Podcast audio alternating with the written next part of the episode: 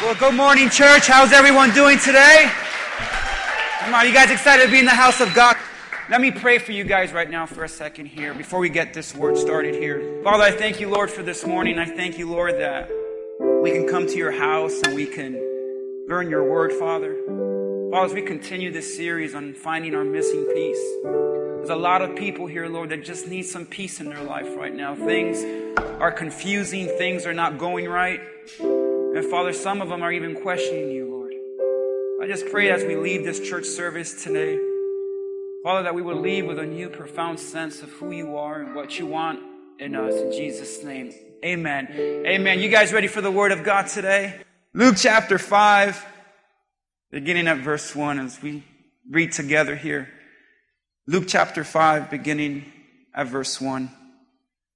The Bible says, one day as Jesus was preaching on the shore of the Sea of Galilee, great crowds pressed on him to listen to the word of God. He noticed two empty boats at the water's edge, for the fishermen had left them there. They were washing their nets. And stepping into one of the boats, Jesus asked Simon, its owner, to push it out into the water. So he sat in the boat and taught the crowds from there. When he'd finished speaking, he said to Simon, Now go out where it's deeper and let down your nets for a catch. Master, Simon replied, We worked hard all last night and didn't catch a single thing. But if you say so, I will let down the nets.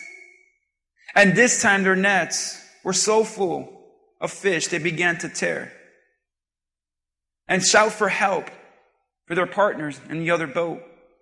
And as soon both boats were filled with fish on the verge of sinking. And when Simon Peter realized what had happened, he fell to his knees before Jesus. And he said, Lord, please leave me. What a response. Please leave me. I'm too much of a sinner. I mean to feel like that today. I'm too much of a sinner to be around you. For he was awestruck by the number of fish they had caught, as were the others with him. His partner James, John, the son of Zebedee, was also amazed. And Jesus replied to Simon, Don't be afraid. From now on, you'll be fishing for people. And as soon as they landed, they left everything and followed Jesus. What an amazing passage. You guys can have a seat as we get into this word of God here today as we continue our series, Finding Our Missing Piece. There's no doubt in my mind that there's some peace that you're looking for in your life. There's some peace that you're in desperate need of. And as I began to read this passage, I want you to understand something. The Bible says that Jesus noticed that word notice means to have your attention grabbed. So imagine this. Imagine Jesus, who is God. Imagine God and you have his attention. You see, we tend to wonder, what is it that grabs the attention of God? Is it how many church services I go to? Is it how beautiful I sing? Is it how much of the Bible that I know? What is it that really grabs God's attention? And the Bible says that Jesus noticed. See, what would happen in your life if Jesus noticed you? What if God noticed you? So I asked myself, what is it that grabs God's attention the most? And the Bible verse is right there. And Jesus noticed two empty boats. That word empty means void. Other translations, worthless. Can I tell you what grabs the attention of God most right now in this life? Is a person who is void. A person who is empty. See, when Jesus sees emptiness, he knows he can fill it. So if you come to this church today and you feel a sense of void in your life, Maybe right now you have God's attention. God is not noticed by you because of how much you know of Him. God is not noticed because of how much church you go to. I believe that the notice that God has for you right now is because He looks at your life and He sees there's something missing. He sees that there's an emptiness. And what's sad is that in all of us, there's a void. In all of us, in this world, there's a sense of emptiness that we're longing to fill. And the Bible says that Peter worked all night trying to fill that boat. And it impresses me because so many of us, like Peter, were working hard trying to fill this emptiness in our lives. And we're working hard trying to fulfill ourselves. We're working hard, putting so much effort into this life day to day, trying to get by, trying to make it, trying to fill an emptiness inside us. And sadly, so many of us, like Peter, we're wasting our effort trying to fill in our lives what only Jesus Christ can fill. See, I believe that today, if there's a void in your life, you have the attention of God. When Peter had his boat filled with fish, imagine this, because Peter had not only his boat filled, he had his partner's boat filled. That means that Peter had enough money and wealth to finish working the rest of his life. Do you think right now that if God gave you all the money of the world, your problems would be fixed? Of course not. You see, I wonder because the Bible says that God filled all the boats of Peter, meaning it's the best day of business he's ever had. He can go home, go to the market, he can sell it, retire, live wealthy, and call it a day. Better yet, call it a life. I'm done. And many of us right now in our flesh are saying, man, I would kill to have that. I wish God can just pay all my bills off so I can just retire. I wish God would give me more income so I can live life and just be happy. And then I will have it all and be satisfied. Why is it that Peter was not satisfied? Why is it that Peter had no peace even though he looked back and he had enough wealth to live for the rest of his life? Peter looked back and he saw these two boats that were filled and that was his dream. That was all he worked for. And I see this as a pastor so many times. There's so many people, we work so hard for what we want and when we get it, it still doesn't satisfy. Peter didn't say, Jesus, thank you. Now I can live. Peter, now, Jesus, thank you. Now I'm happy. Because sometimes our peace and our happiness is found in the wrong things. And we think that peace is a milestone. Once I reach a certain place in my life, once I have a certain object, once I accomplish a certain accomplishment, once I buy this and wear that and have this and have him and have her, once I obtain this, now I have it all. See, Peter worked for exactly what God gave him and it wasn't enough. I wonder today, in each and every one of you, what is it that you're working for? What is it that you're putting all your effort into? And what if God gave you your exact desires? You quickly find out you still have an emptiness.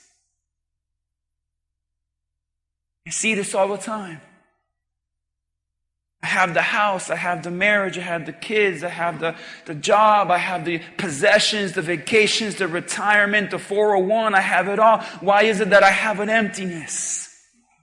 What is it that I'm missing? Do I need another house? Do I need to get another job? Do I need another wife, another husband? Do I need to look for, do I need to replace it? Do what, what is it that I'm looking for? Why is it that there's so many people that have it all and still feel a sense like Peter of emptiness? Because the Bible clearly says Peter dropped everything. He left those fish behind, meaning the fish is not what he was looking for. See, I know exactly what Peter was looking for. Peter was looking to have his needs met. But his needs were not met by fish. See, in all of us, human beings, we have a natural need. Here are the four basic needs of every person here today. You and I both, all of us in common. Number one, there's a need for acceptance. Say it with me, acceptance. There is a need for acceptance. Acceptance simply means that you have a need to love, be loved, and be appreciated. Number two, there's a sense, there's a need for identity. To be a significant purpose. To have an identity means I'm not like everyone else. I need to be myself. There's a sense of a need, a desperate need for us to be individualized. We have a need for identity. Who am I? Then there's a need. Third, there's the need for protection, security, provision. We all have a need to know, to say, I want to be stable. That's a natural need in all of us people. And lastly, there's a sense of a need for purpose. Why am I living? What am I good for? You see, in all of us, there is the need for acceptance, identity, security, and purpose. And I believe that Peter was not looking for anything but acceptance, identity, security, and purpose. And maybe that's why Peter was a fisherman. He wanted to be loved and to love by having fish out for people. Peter was known as the fisherman. That was his identity. Peter had a sense of security. As long as I catch fish, I can pay off my house. I can provide for my family. There's my provision. There's my security. And because I'm a fisherman, there's my purpose. But notice that night, he had no fish. So in one night, Peter realized that when this fishing business goes down, all my needs go down. I have no acceptance. I have no identity. I have no security. I have no purpose. Why? That's exactly what happens when you put your greatest needs on everything that's not Jesus. If your greatest needs, I want to ask you this question right now. Where do you meet your greatest needs? Acceptance, identity, security, and purpose. Where do you go to, to meet that? Do you go to your spouse? I hear it all the time, couples. It's cute, but it's demonic almost. I'm nothing without you. I don't know what I would do if I didn't have you. That's where your needs are. My acceptance, identity, security, and purpose is in a relationship. Some parents are so loving of their children that I don't know what I do without my kids. There is your need. Other people is my possessions. If I have this house, if I have this boat, if I have this car, if I have this and this and that, that is my greatest need. I don't know what I would do if I didn't have that. It's money, it's jobs, it's possessions, it's people. But here's the interesting factor. All of those things can forsake you. All of those things can be gone in a day. And Peter realized if all my needs are met in this business, and when this business goes down, then I go down with it. My acceptance and identity and security and purpose, all four of my needs are not obtainable by anything or anyone but Jesus Christ Himself. All of us can relate. Because all of us know that this life will forsake us. Children go. Maybe physically they pass away and it it's sad, it's tragic. Or maybe when they grow up, they don't need you anymore, mom and dad, and they leave. It's a job that you think I'm nothing without until they lay you off. It's a spouse that says I'm nothing without them until they say I don't love you anymore.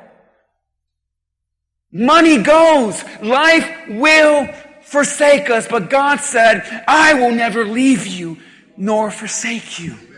That's why John 6, 35, Jesus said that He is, notice, I am the bread of life. Bread in Scripture was always a symbol of need.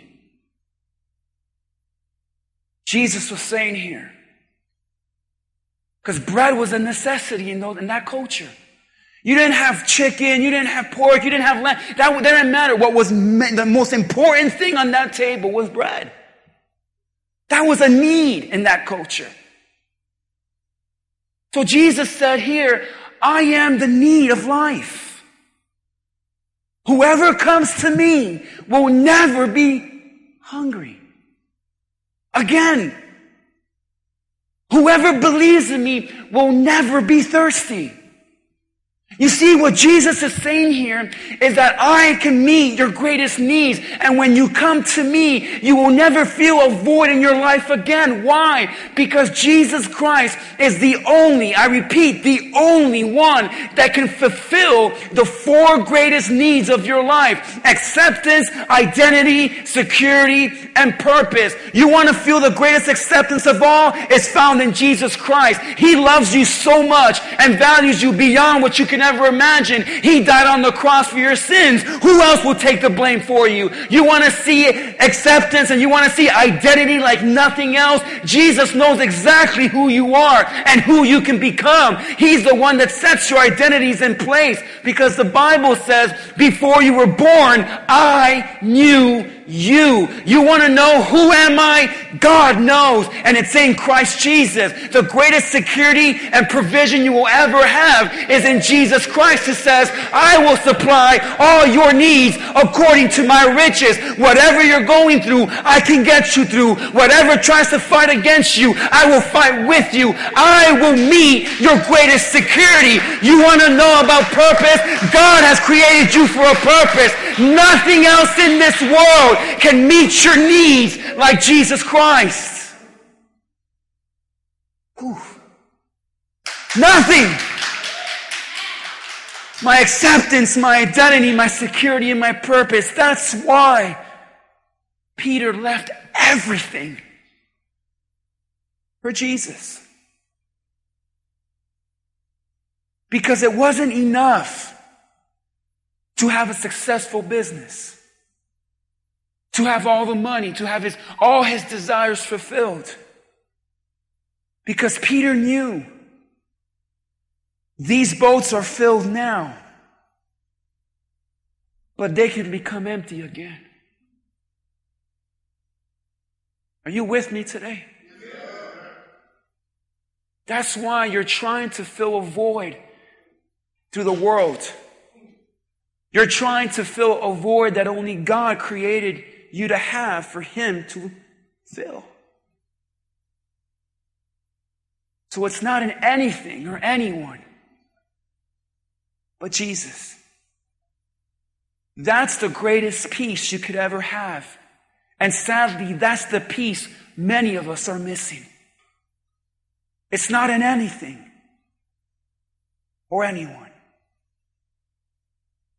Peter goes on to follow Jesus. Peter goes on to say, all right, Jesus, you know what? I thought what I needed was more fish. I thought what I needed was more money. I thought what I needed for acceptance, identity, security, and purpose was to be known as the greatest fisherman of all time. Who else can fill two boats during the worst nights of fishing? Who else can do what I have done? I thought I made it, but the truth is, why is it I still have a void? And Jesus just looks at Peter, and Peter knew exactly what he meant. All right, Jesus, I'll follow you. I'll follow you. How would your life change? Because Peter's life changed.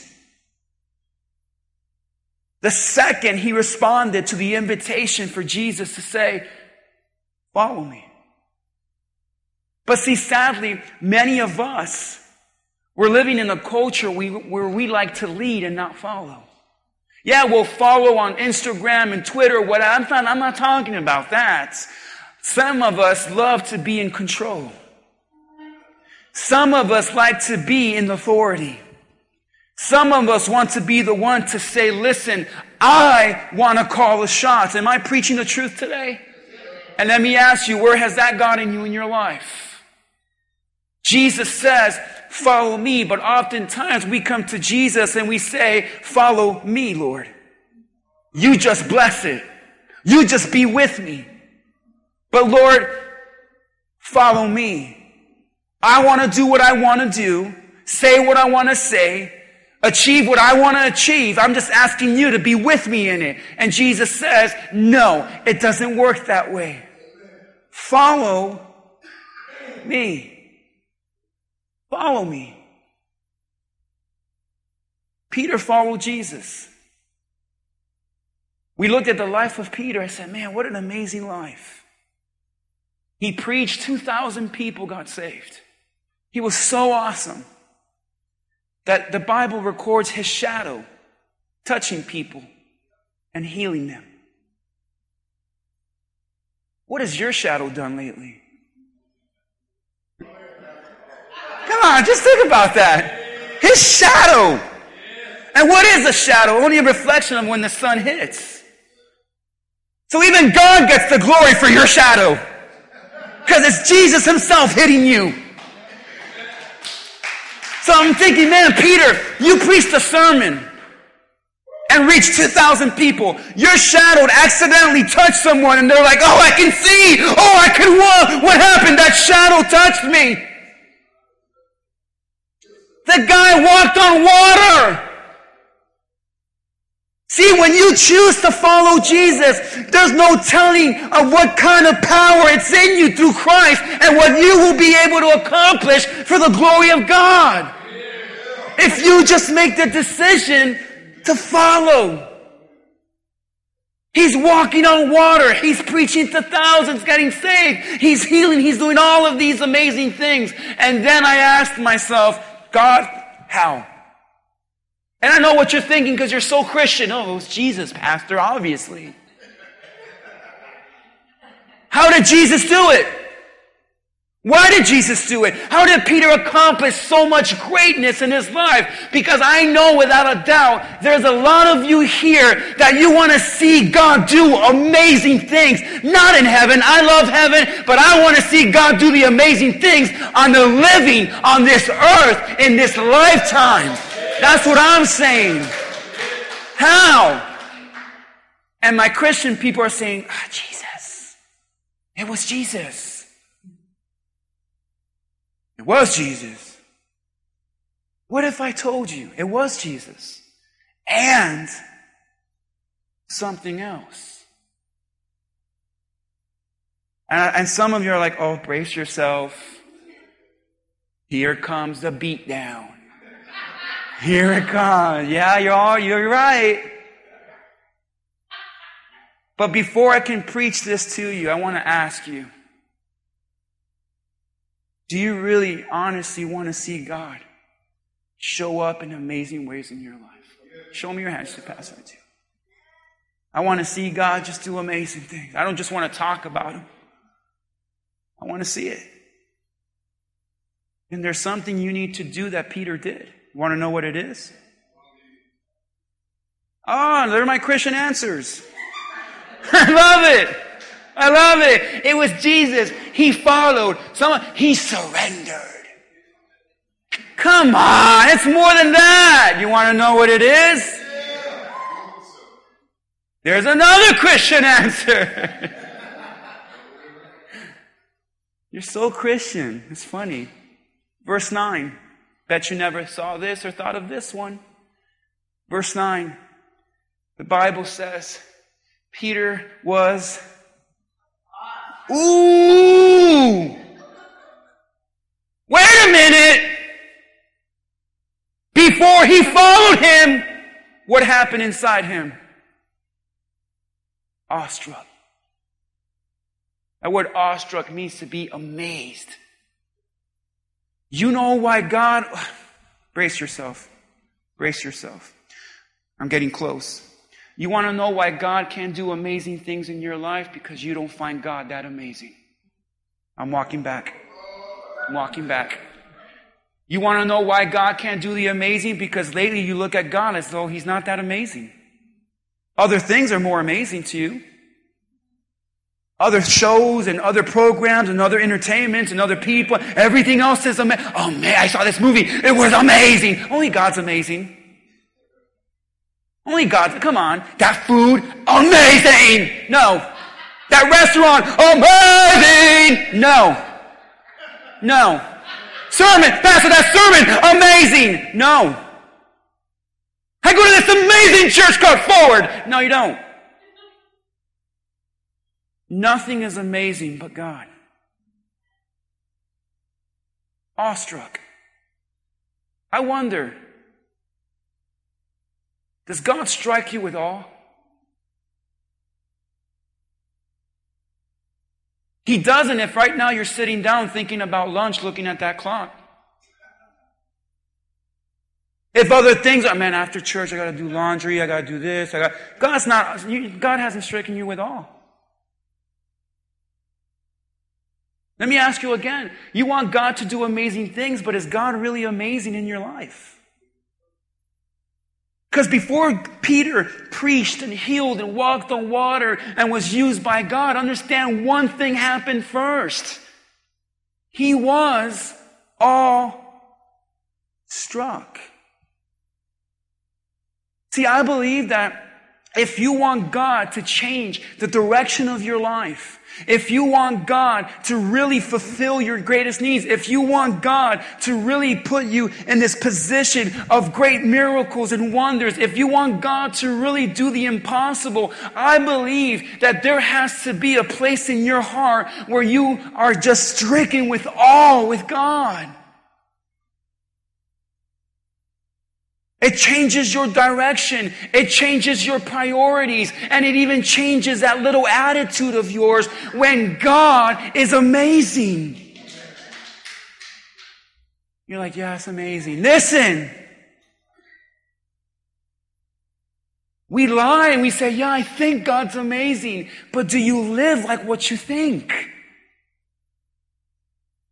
Why, I think God's amazing, yes, but you can think it, do you live it? When something is amazing, you give your life and time and effort to. It's the truth. See, football season, it's coming. The Dolphins not so amazing, but the game of football, amazing. And that's why we rush home and we sit down on the TV and we yell, we scream and we shout. Like, yeah! Why? Because that is what I find amazing. What is it in your life that you say, wow, this is so amazing because that's where all my time and effort goes to? So I want to quickly tell you there are four, see, there's four needs, so I'm going to match it with four levels of amazement. Because I want to be convinced right now that all of you here think God's amazing. But in my little pastor mind, I'm also convinced none of you here think God's amazing. You ready? The first level of amazing. Because remember, Peter was awestruck. The first level of being in awe of God, amazing, is complete amazement. Complete. See, when you are in complete amazement of God, you're willing to change your priorities. Peter's priorities was fishing and family. And when Jesus came, it was Jesus and everything else is after. When God is complete, when you're amazed completely at God, it changes your attitude.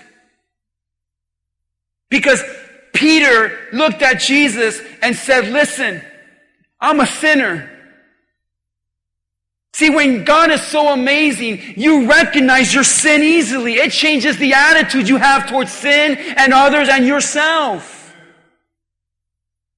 It changes. Notice that when Jesus looked at Peter and Peter said, look, I'm not even worthy. Get away from me. You know why? Because Jesus clearly blessed them with so much fish, but when Peter looked at all the blessing, he knew he didn't deserve it. You know that when God is completely amazed by you, is when you know that you are so eternally grateful for everything you have, because deep down inside you know you don't deserve a thing. So when God is not completely, when you're not amazed completely by God, you're not so grateful. Your priorities don't really change, nor direction, nor sin. Does it matter? Do you now think you're completely astonished by God? If life is still about you and there's a sense of entitlement that you deserve it all, you're not that amazing. But God is. And then there's the other extreme. The second level of amazement with God is the not amazed. Mark chapter 11 verse 18, the Bible is clear that there were so many people. Notice when the leading priests and teachers of the religious law heard what Jesus had done, they began planning how to kill him, but they were afraid of him because the people were what? So amazed by Jesus. See, you had a group of people. One group was completely amazed. But there was a certain group of people, religious people, that were not amazed at all. It came to the point that they resented Jesus. You know that the second level of amazement is not amazed at all. It's at a point that not only do you resist God, but you resent His followers. You resent the things of God.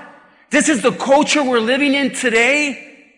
No, a lot of people today in this culture, this is a generation that is no longer amazed by God, but actually is not only tolerable of God, they not only resent God, they want to resist Him altogether. That's why they're trying to put an end to all prayer, all churches, the name of God, even the name of Christ. No Bible in church, no Bible in school. Pastor can't preach what he wants. We need to shut this down. Why? Because it's about Christianity. We won't even call an attack on Christians, even an attack on Christians. We call it an attack on Easter. What is that? Because we're tired of Christianity. And maybe you're at this level. Respect my beliefs, but I will not respect yours. I will put an end to your faith, but don't you even touch mine. So that's the level of completement where God is everything, your direction, your priority, Lord, whatever you want. There's the level of not, not at all. I don't care. I don't even want it. And I even, in fact, the truth is, I hate anyone and I really criticize anyone who follows Jesus. Maybe you find some of this not in yourself, but in your family members or your friends. And the last two levels of astonishment, I believe are the most dangerous because I believe with all my heart they're here today. Can I tell you the truth as your pastor? I believe that in this room, not one of us is completely astonished by God. Let's scratch out number one. Unless I'm wrong. Who am I wrong? Show me your hand. No, I'm completely astonished. Good, I'm right. I believe in this room, no one's at the second level because you're in the church. So I don't believe that you are resentful of God right now and Christians. Anyone, am I wrong? I won't judge you. You hate me? Oh, you're just scratching. I thought you were raising your hand. I was like, whoa. Ooh, I thought I knew him. okay. So the last two levels of astonishment because if you want God to truly transform your life, it starts with astonishment. I believe the devil knows that. That's why he tries to get your astonishment elsewhere. The third level of astonishment and amazement. John chapter 1, verse 41 and 42. A lot of people don't even know this. Andrew went to find his brother Simon. Who's Simon? Peter and told them, We found the Messiah, which means Christ. Andrew brought Simon to meet Jesus. Did you know that the Sea of Galilee, that whole fish thing, was not the first time Peter met Jesus? A lot of us think so, but it's not. It makes sense now why Peter didn't get mad. Someone's on his boat. He already knew him. Andrew brought Simon to meet Jesus. Looking intently at Simon, Jesus said, Your name is Simon son of John, but you will be called Cephas, which means Peter. And you're thinking, Pastor, what's so dangerous about that? Peter right here, he met Jesus for the first time right here. Andrew came, you gotta meet Jesus. He's here. And he came over. And the Bible says they met. And I believe this is the third level of astonishment because even though he met Jesus, the Bible never said he followed him. And this is where a lot of us might be here. The third level of astonishment is the kinda level. So I'm not completely astonished. I'm not not astonished, but I'm kinda astonished. Wow, Jesus, that's pretty cool that you knew my name and you knew my dad and you knew who I was. It's kind of cool that you're predicting I'm going to change my name. That's kind of awesome. Wow, that's a little amazing. Kinda. Because notice, why is this level so dangerous? Because the Bible says Peter met Jesus. Maybe this is your level of amazement with God. You've just turned God into just a meeting. I'll meet you on Sunday. I'll talk to you. I'll think about you. We'll hang out. Peter and Jesus just hung out. That's why his life didn't change right there because as long as Jesus is just a meeting to you, he will never have any significance of astonishment to change you.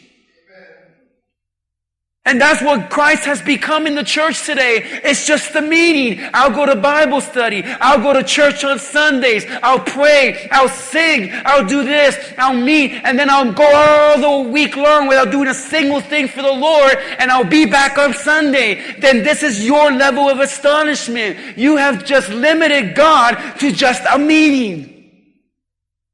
If the most you hear and speak and sing and pray and read about God is on Sunday in an hour and a half, this is you.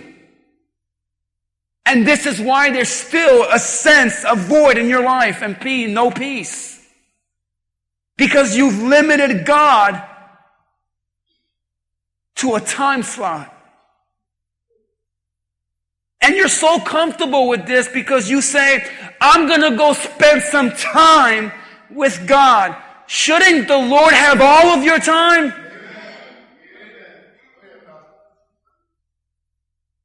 But we're at this level with astonishment that we just say, I've limited my time with God to Sunday. That's my time. And I pray in the morning, that's my time. That's all great. But see, Peter never left to follow Jesus there because even though he met with Jesus, hung out with Jesus, they talked and everything, that was awesome. On Peter's mind was still his fishing business. So you can meet with God every Sunday and he still not have the ultimate priority in your life. You can meet with God every week, day in and day out, every week, and still God does not have your heart. Something else does. That's why Jesus warned in Revelations that this would happen in the church in the end times. Revelations chapter 3:14. The Bible says to the angel of the church, notice this is a church in the end times, this is now. This message from the one who is the Amen, the faithful, and the true witnesses in the beginning of God's new creation. I know all the things you do. You're neither hot nor cold. Isn't that interesting? You're neither hot, those are the complete astonished people, which you're not, I'm not. You're either cold, That's the not level of astonishment. I want nothing to do with God. I'm so cold. He warned about those in the middle. Because I'm not completely astonished by God, but I'm not completely rejecting God. I'm just kind of in the middle. And Jesus warns about you. I wish you were one or the other. You know that God says, I wish you were cold? What's that about? Because at least when you're cold, He has more of an opportunity to change you than when you're comfortable. Because when you're comfortable, there's no desire to change. Duh, because it's comfortable. Jesus says this is where the last church is. They're neither completely amazed by God, they're not completely rejecting God, they're in the middle. Kinda. I hear it a few times, I never forget it. People say, I'm kind of a Christian. What does that mean? It's like a husband telling me, I'm, I'm kind of married. I wonder if there's some kind of people here. Kind of wish you'd stop preaching. I kind of want to get out of here. I kind of, why? Because this isn't your amazement. It's outside those doors. I wonder why the first meeting wasn't the first meeting that Peter said, I'll follow you. Because his priorities there was still his little boat. Do you see now why God had to allow Peter to go through a night of failure and emptiness on that boat? Because he was trying to let Peter know that very thing you put me before, me, will let you down. That thing that's more important than me will fail you. And that's why Peter followed him the second time. Because the first time God's not a priority. And maybe you can be honest with yourself and realize, man, God's not a priority in my life. And I want to close with the last level of astonishment. So let me break it down. The first level of astonishment and amazement is complete amazement. It's where you, God amazes you so much, it changes the course of your life, direction, priorities, attitude, and sin. That's not us, sadly. It's still about us. The second level is the not amazed. I actually resent God, the church, the Christian. I want nothing to do with that. The third level is the kind of amazed. I'll meet with God. I'll pray. I'll sing. I'll go to church, but it's not going to be my ultimate priority because I have other things that matter. I have a family. I have a spouse. I have kids. I have a job, and that's more important. I'll gladly give you my time. I'll meet with you, Jesus, but I won't follow you. And it's no wonder God can do nothing because you've limited your time with God with just that, a time. But God doesn't want time with you. God wants a relationship with you. And you said, well, Pastor, you said there were two that were here in this room. Yeah, because the fourth level, I believe, is the saddest one. John 21 3. The Bible says, Peter said, I'm going fishing. That's, that's how I'm going to read. And Pastor, why is that so dangerous? It's just fishing. No, because the way he said it in the Greek was the word hupaso, that means to go back to. What Peter was literally saying here is this is after he failed, after he denied Jesus and made the worst mistake of his life. He said, I'm going back to my old life. I'm going back to my old ways. See, this is the saddest level because the first level is completely amazed. The second level is not amazed. The third level is kind of amazed. And the fourth level, you ready? I was once amazed. To all my backsliders, that can remember a time God had all your attention. That you can remember a time worship meant something. The Word of God was exciting and coming to church was a thrill, but now you have to beat yourself up to get here. And your mind wanders everywhere else but where you're at right now because you can remember a time and this is the I once was amazed. And sadly, this is where so many people find themselves backslidden from God, backslidden from the church with no desire for the things of God. And I'm not here to judge you. I'm here to comfort you today. We've all, maybe all of us here have been in a place where we were once amazed, but lately, not so much. See, Peter denied Jesus. He lied and said, I don't know him. See, do you find yourself denying Jesus? I don't think I literally say, I don't know Christ, but notice who Jesus said it to. He said it to those who didn't even know Jesus, the lost. And maybe today you know Jesus, but you're living like the lost. You're living like the world. You're compromising with the world so that you feel no rejection. And Peter goes back to the very boat that Jesus called him out of. And maybe this is how you know you're in the once was amaze. You're going back to the same sin God set you free from. You're going back to the same habits the Lord delivered you from. And you can remember a time that Jesus was everything, but now it's hard for you to just focus on Him. And it breaks my heart to meet people that said, Man, I, I was once so on fire for God. So maybe you're not completely amazed. Maybe you're not not amazed. Maybe I have some kind of amazed people. And maybe the majority are I was once amazed by God. I once loved the church. I loved the people in the church. I used to love to serve, read the Bible, pray. I can remember a time where God was always on my mind. And now, I don't know where that person went. You see, it's like cold water. The minute you make contact with it, my body right now feels it. And it impacts. I'm like, whoa. You remember a time that you first made contact with God? The first time you met Jesus, you're like, wow.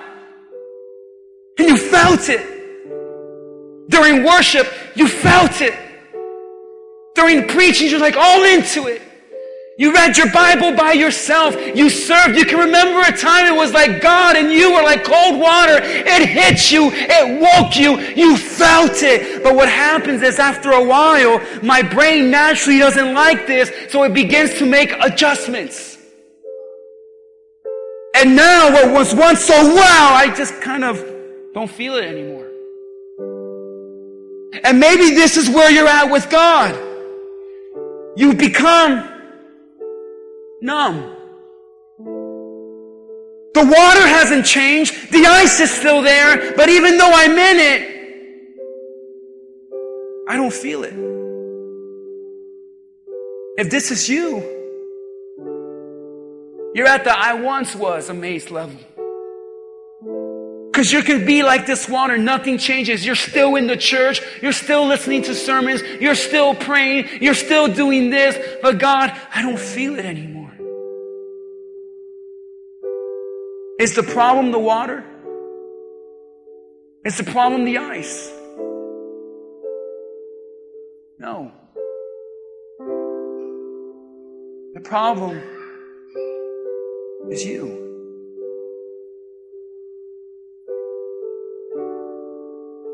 Your priorities have changed. Your focus. So if you're here today and you're saying, well, Am I in the once was level? Am I in the kinda amazed level? You see, if you want to get out of this level of your God in your life, you have to admit and confess that you're even in that level. So many people stay numb to God because they don't want to acknowledge they're numb because they fear that either God's going to get mad or other people will. But if you want to get out of this, you need to admit, God, I don't feel you anymore. God won't get mad. He won't be disappointed. He's going to say, I know. Hey, I know you're here. You don't want to be here. I know you don't feel me anymore. I know it takes a lot for you to do what I want you to do. I know where you're at. Acknowledge it. God, I'm not where I'm supposed to be. So if you're here you can remember a time you were amazed and awestruck, or maybe you're in this place you say, I'm kinda, this is just a meeting for me. The Lord cannot do anything. That's why the Bible says in John 21, verse 4, Jesus was walking at the shore. This was after he was back on the boat. Peter was back on the boat, living backslidden, away from God. He was in the once was amazed stage.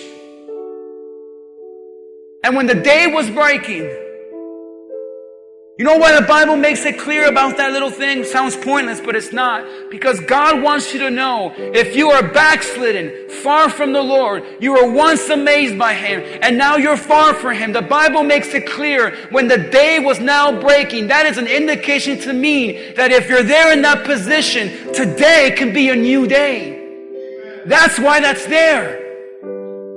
When the day was now breaking, Jesus stood at the beach looking at all backslidden Peter. He was so far from God. The Bible says the disciples did not even know it was Jesus. Listen, it didn't say they didn't see Jesus. They saw him. They didn't even recognize him. That's how you know you've gone so far. You can't even recognize God anymore. So Jesus said to them, Children, why does he say that? Because no matter how far you may been, you'll never stop being a child of God. No matter how backslidden you may feel, God says you'll always be my child. But I love the sarcasm in Christ. You do not have any fish, do you?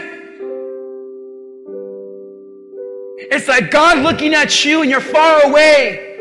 And He says, Hey, you're empty, right?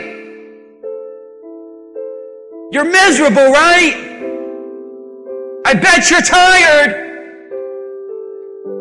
You know why? Because you don't belong in that boat anymore. And Peter recognized. Because Peter looks at Jesus and says, No! With frustration, and he said to them, Cast your nets on the right hand side, just like before the first time. You know what God is saying here? You can get back to your first time. So he cast and they were not able to haul because right now God is letting you know you can get back to that first time you were amazed by me. Cast your net to the other side and you'll find a catch. They were not able to haul it. Sounds familiar, right? It's Luke chapter 5 all over again. Peter recognized that it was Christ. Verse 7, the Bible says, disciples whom Jesus loved said to Peter, It's the Lord. So Peter heard that it was the Lord, and he put his outer garments on, for he was stripped of work, and he threw himself at the sea. You see, some of us, we need to jump out of the boat a second time. Because you keep going back to it and back to it. Some people I meet, they jump off the boat once and it's like they never backslide again. My mom's one of those people. I've met, I have never met my parents backslid. Never. My mom and I would never tell me of a time we stopped going to church, we stopped reading our Bible, we stopped praying. No, I've yet to see my parents backslide, so I know it's possible. Some of us can't relate. And we get back onto the boat. But once Peter made a decision he jumped out, That's when the Lord began to use him and change him and fill him with acceptance, identity, security, and purpose. Let's pray. Father, open the hearts of those here today. If you're here today, you're saying, God, I'm kind of amazed. This is just a meeting for me. But nothing really changes. Or maybe you're at that level that you say, I was once amazed, but now things have become numb for me.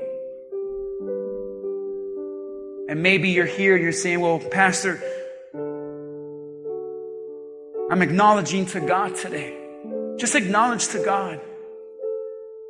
I don't feel you like I used to. You're not what's most important. So I want to ask you now if you're at that kind of level where God has just become a time slot for you, but everything else takes priority, you show me your hand right now and be honest to God as a sign of acknowledgement. God bless you. You there, all across the room there. And if you're here today, you're saying, God, I'm a once was level. I was once so amazed and captivated by you and I loved you and everything that you stood for. But lately, I've been backslid and lately I'm going back to things where I know I shouldn't go back to and I'm doing things I know you called me out of and I'm the, I'm going back to my old ways. And I miss those days of amazement. If that's you, you show me your hand now if you're at that fourth level. God bless you. A lot of you here today. Me pray for you. If you're here, you're saying, God, can we all stand to our feet, all of us here today? It doesn't matter what level of astonishment you're in. Whether you're completely astonished, you're not astonished at all, maybe you're kind of astonished, or you were once astonished. And you're just numb now. The Lord can call you back. The Lord can bring you back, change the direction of your life. You don't have to continue to live numb. But understand that the greatest peace you will ever find in your life is knowing that your acceptance, identity, security, and purpose can come through nothing but Jesus Christ. Let me pray for you, Heavenly Father. For those here today that are saying, Lord, I'm kind of amazed. But the truth is, it's just a meeting where I pray, I sing, I learn. But I go back to my life and it's like nothing happened. Pray you just convict those hearts right now. That you died on that cross for more than just a meeting. And for those here who can say, I was once amazed. But lately, I don't find God so amazing. And my time and energy and effort and love goes to other things and people in this world. And I'm going back to things I know uh, the Lord set me free from. The Lord wants you to know that you are still His child. And He is calling you back to that level of amazement. The Bible says to do the things you used to do. If you find yourself lukewarm, if you find yourself numb, go back to the very thing that got you to that place of amazement. And put God first again in your life. Father, bless the people here today. Help them to go back to that place where they once were. Those who used to pray and worship and read your Bible were excited about you, Lord. But lately it's just been become, their life has just become about the world and the things that don't even matter. It's become about entertainment and priority is no longer you, Father. I pray that you will stand along the shore like you did Peter, look out to them and call them. Point out their emptiness. Point out their misery. point out that the fact that they are not happy and point out the reason why. It's because they are not where they belong. And call them back to that place where you were everything to them. Call them back to that place where you were first in their life. And they had this excitement for you. In Jesus' name, amen and amen. Give God some praise today if you're here in this house. Amen.